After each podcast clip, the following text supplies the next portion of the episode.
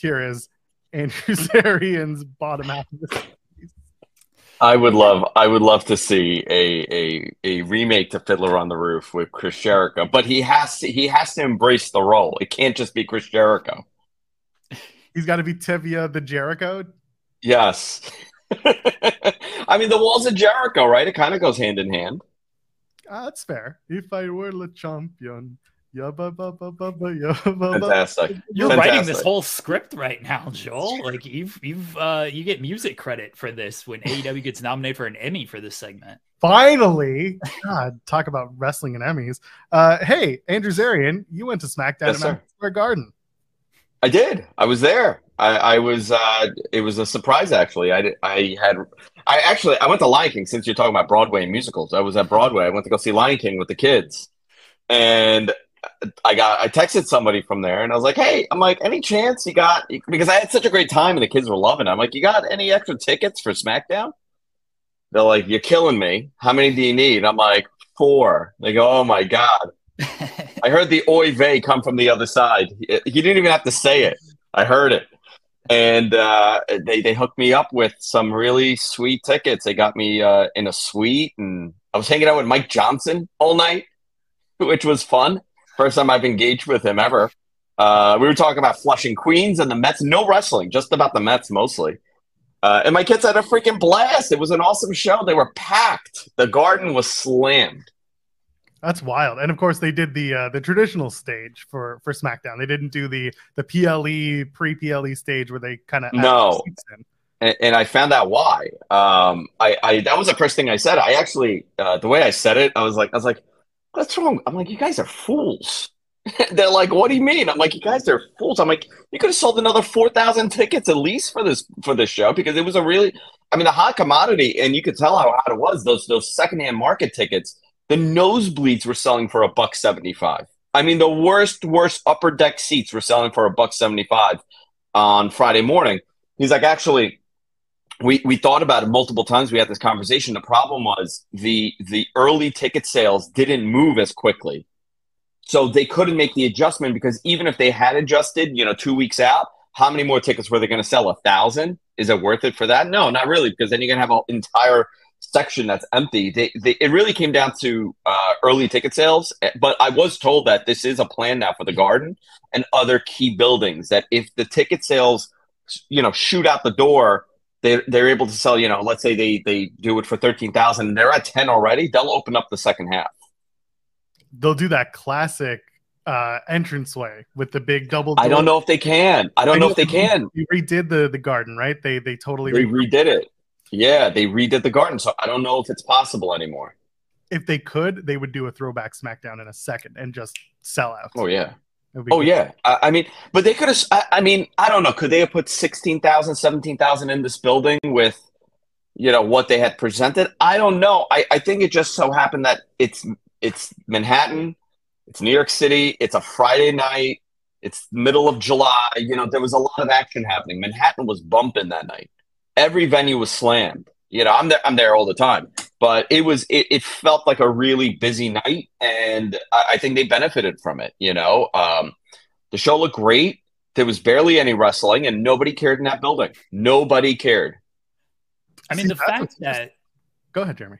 the fact that like it was still the highest grossing MSG event when they had less seats than, than usual because of the big stage setup and like they've held manias SummerSlam like they've held, held their top events at that venue and this was still the high and I know inflation over the years and everything but like it's clearly a hot product and they didn't even I guess they could have gotten more money out of it but like it was still the highest grossing smack Yeah. SmackDown or it was the highest grossing domestic SmackDown ever, but still the highest grossing MSG event ever when they've held their big events there.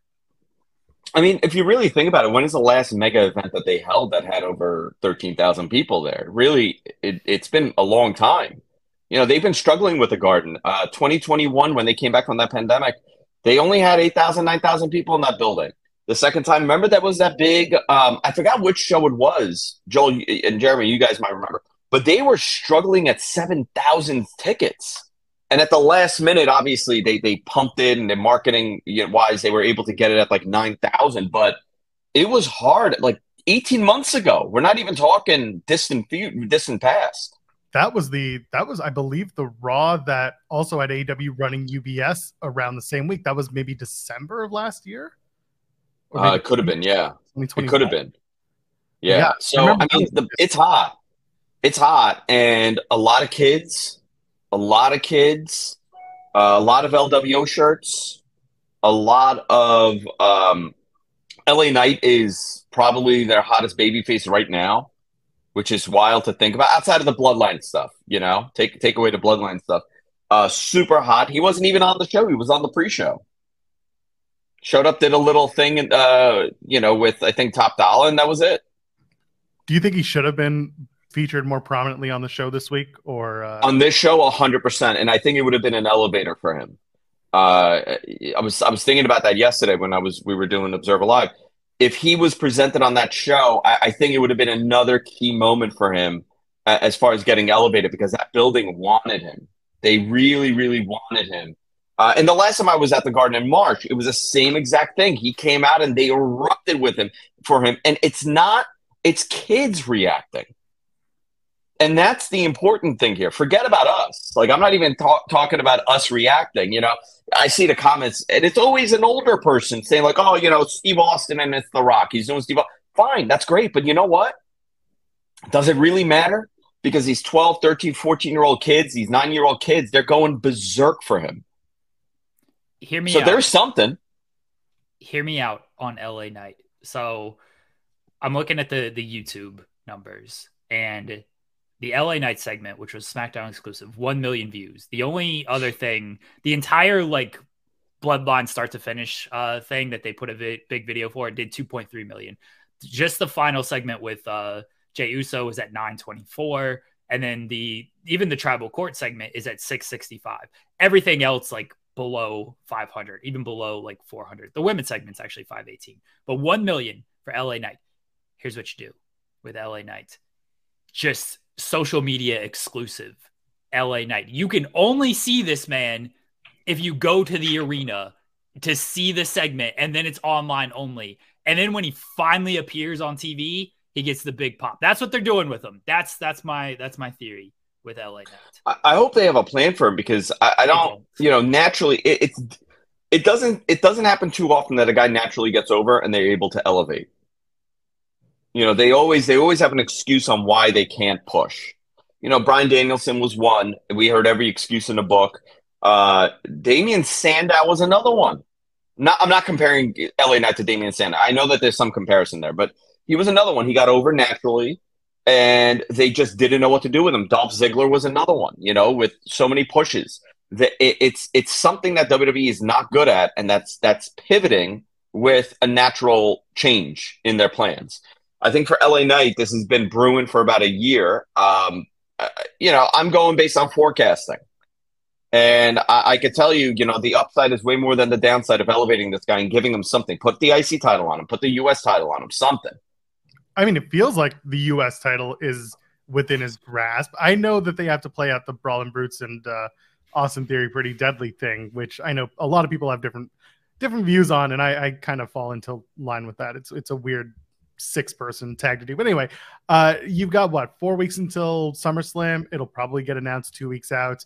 Finish that uh, that Brawl and Brute story with Austin Theory, and then Theory will be like, "I beat everyone. No one's on my level." And LA Knight comes out and says, "Yeah, and then we have a U.S. title match for SummerSlam.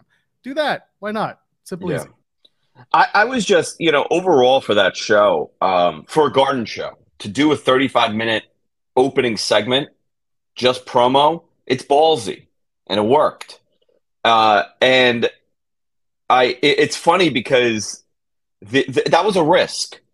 And and speaking to people there, uh, you know, at WWE while I was in the building, they, they they realized that this was a risk it could have either gone terribly wrong with the crowd rejecting this, or it, it, it, got the reaction that it did. And, you know, that building was interesting because they were reacting, but they were watching more than they were chanting.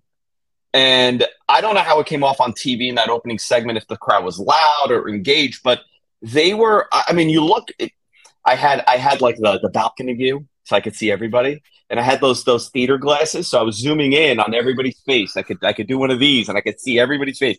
Everybody was shockingly watching. They wanted to see what was going to happen next, and they don't really. That doesn't really align for them too often. Either they reject it or they fall asleep, and they were into it. They wanted it all night, and then at the end they got a, they got Edge wrestling, which was a big surprise to everybody, and then they they finished off with Roman again, and it it was a fascinatingly paced show. I've never I've never been to a live wrestling show where it was it was the way that it was presented. Uh, again, it felt like theater. It didn't feel like a pro wrestling show, which is fine you know. Hey, look at what we see. I did one of those. Um, but it was awesome. Waldorf over here. yeah, yeah. And Mike Johnson screaming about the 86 Mets behind me. It was fantastic. the I mean Joel Joel can speak to this as well, but the the crowd at, at portions of it it was low and then you could tell like they turned up the volume on the crowd. Uh they oh, had to mute yeah, yeah. Um, early on when the the uh you got pinned chant that they were chanting at Roman, that was very low to start the segment, and then all of a sudden it just grew a little bit louder. It's like I don't think like more people chanted. I think they realized, oh, let's turn the volume up on the crowd a little well, bit. Well, also what they did, they they dimmed the crowd because of the chants.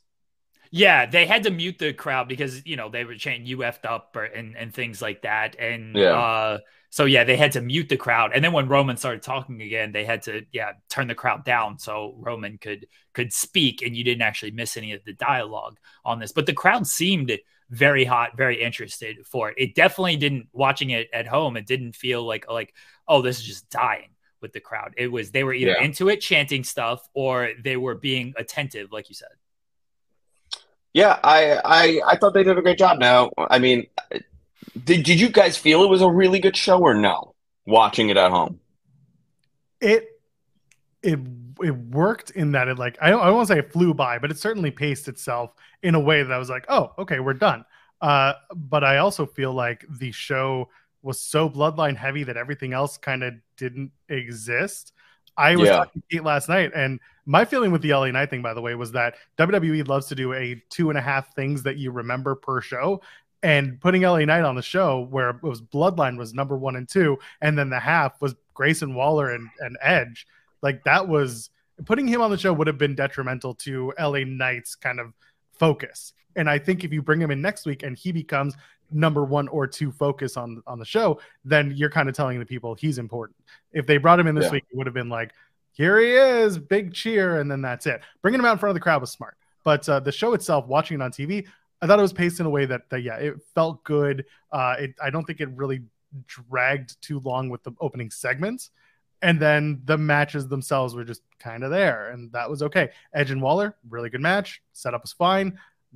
Glad that Waller is now wrestling a match instead of just talking for 15 minutes. He had a broken leg. He had a broken no, leg. I get that. But my point yeah. is I'm I'm legitimately happy to watch him wrestle instead of doing a 15 minute segment that could not go anywhere at the time because he was injured.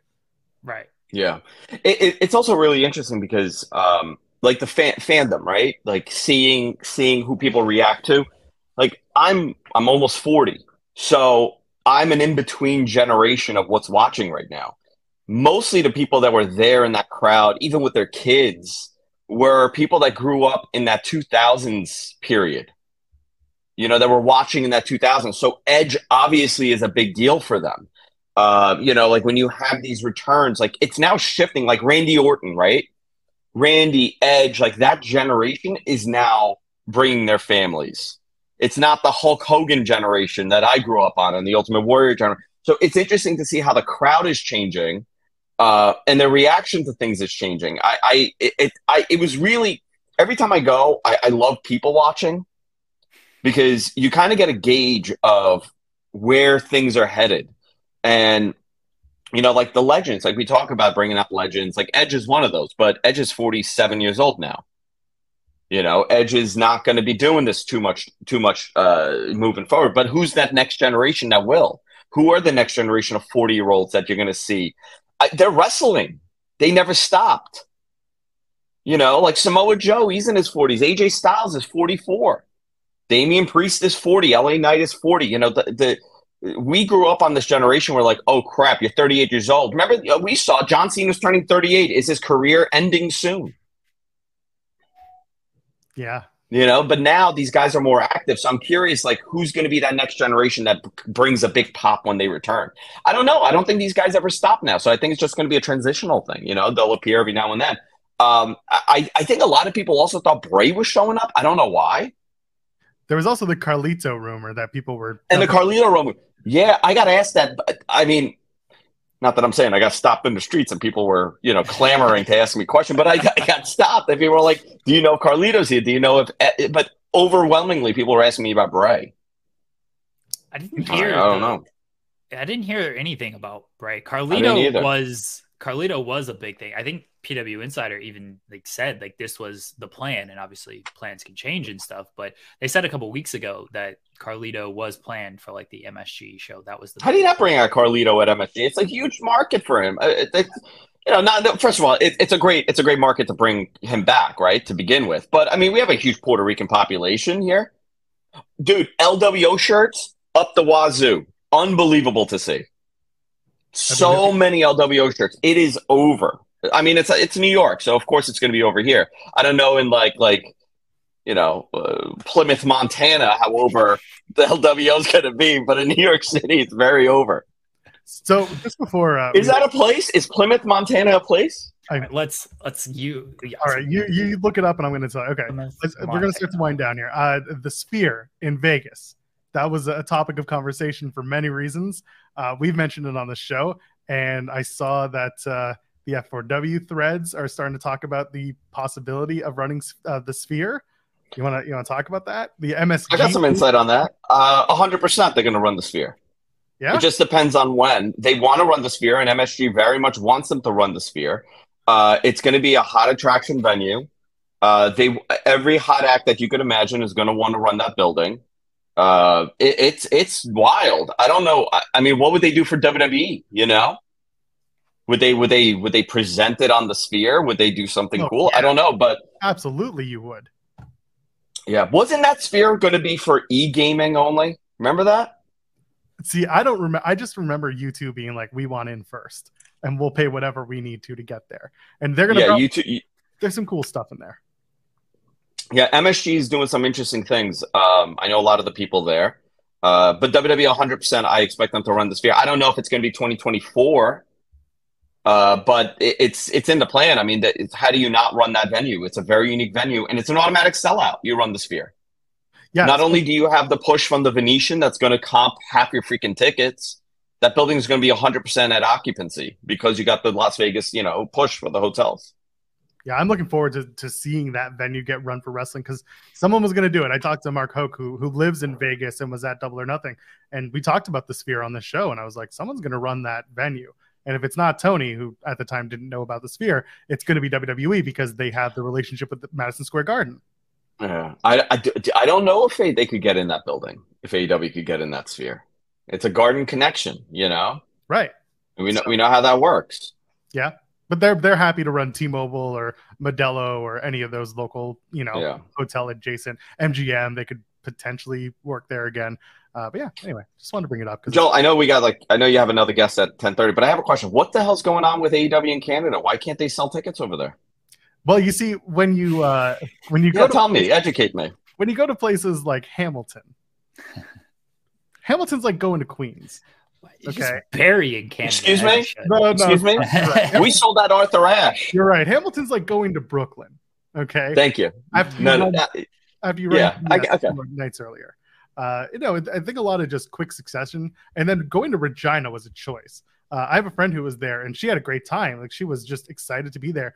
Uh, show was fun. The people obviously had fun there, but they couldn't move tickets because Regina is not. First of all, it's not Stampede Country, and I know people push back on me about this. Kevin Kelly all night being like Stampede Country, Stampede. Like it's the Calgary Stampede. It's not Stamp. It's not Stampede Wrestling Country. Sure, that's where they used to do the loops, but Regina's not a hotbed for wrestling. It's not a hotbed for anything, quite frankly. Sorry, friends in Regina. Jeez. It's just not. So aggressive about Regina. I know. I called it Regina. I called it Regina, Saskatchewan, and Lance Storm immediately berated me good. on on text. He started yelling at me. He goes, "It's not Regina. It's Regina. You thought it was Regina Spektor, Regina Saskatchewan. Regina. Yeah, Regina. but anyway, I don't know. I don't know the Canadian affect. You know, but then they, so they're gonna run uh, they're gonna run Calgary this coming Saturday, and I anticipate a good turnout for that. But also, the Saddledome is a massive venue, and again, it is the Stampede Week. Like, you want to know how big Stampede Week is? My wife works for a Calgary nonprofit. I'm not gonna dox whatever. I'm not gonna say, but they closed for Stampede. Like, Wow. no they have no association to this stuff, but they are closed for Stampede. yeah, that's interesting. So, so did you did you see that the walk ups were a lot more for the show? Is that is that a common thing? Would you expect more walk ups for the uh, for the Calgary show? I wouldn't be surprised because, like Madison Square Garden, it's a thing to do in a major city on a Saturday night. So I wouldn't be shocked. And it's also the venue is across from Hitman's Bar. So if they're smart, they'll do something as a tie in with that bar, or they'll at least tell you, like, go to Brett's bar after the show, we'll give you a drink, or do something. Do just get people there. Uh, so I wouldn't be surprised if we have a few a few walk ups for that show. Interesting. Interesting. No, I, I, I was curious. I, it's a long trip too. You know, it's a lot of, it's a lot of. I understand why they did it, but it's. I'm looking forward to them leaving your your home country. Boy, howdy, me too. And then they come back and go to Montreal if you're listening to Pat Laprade. And like, Pat, But that's not part of Canada, right? They're they're their own thing. Yeah, Yeah, they, they want to leave. I get it. Yeah, again, it's like the Florida thing with the Bugs Bunny wanting to chop it up. We want to do that to Quebec Yeah. all the time.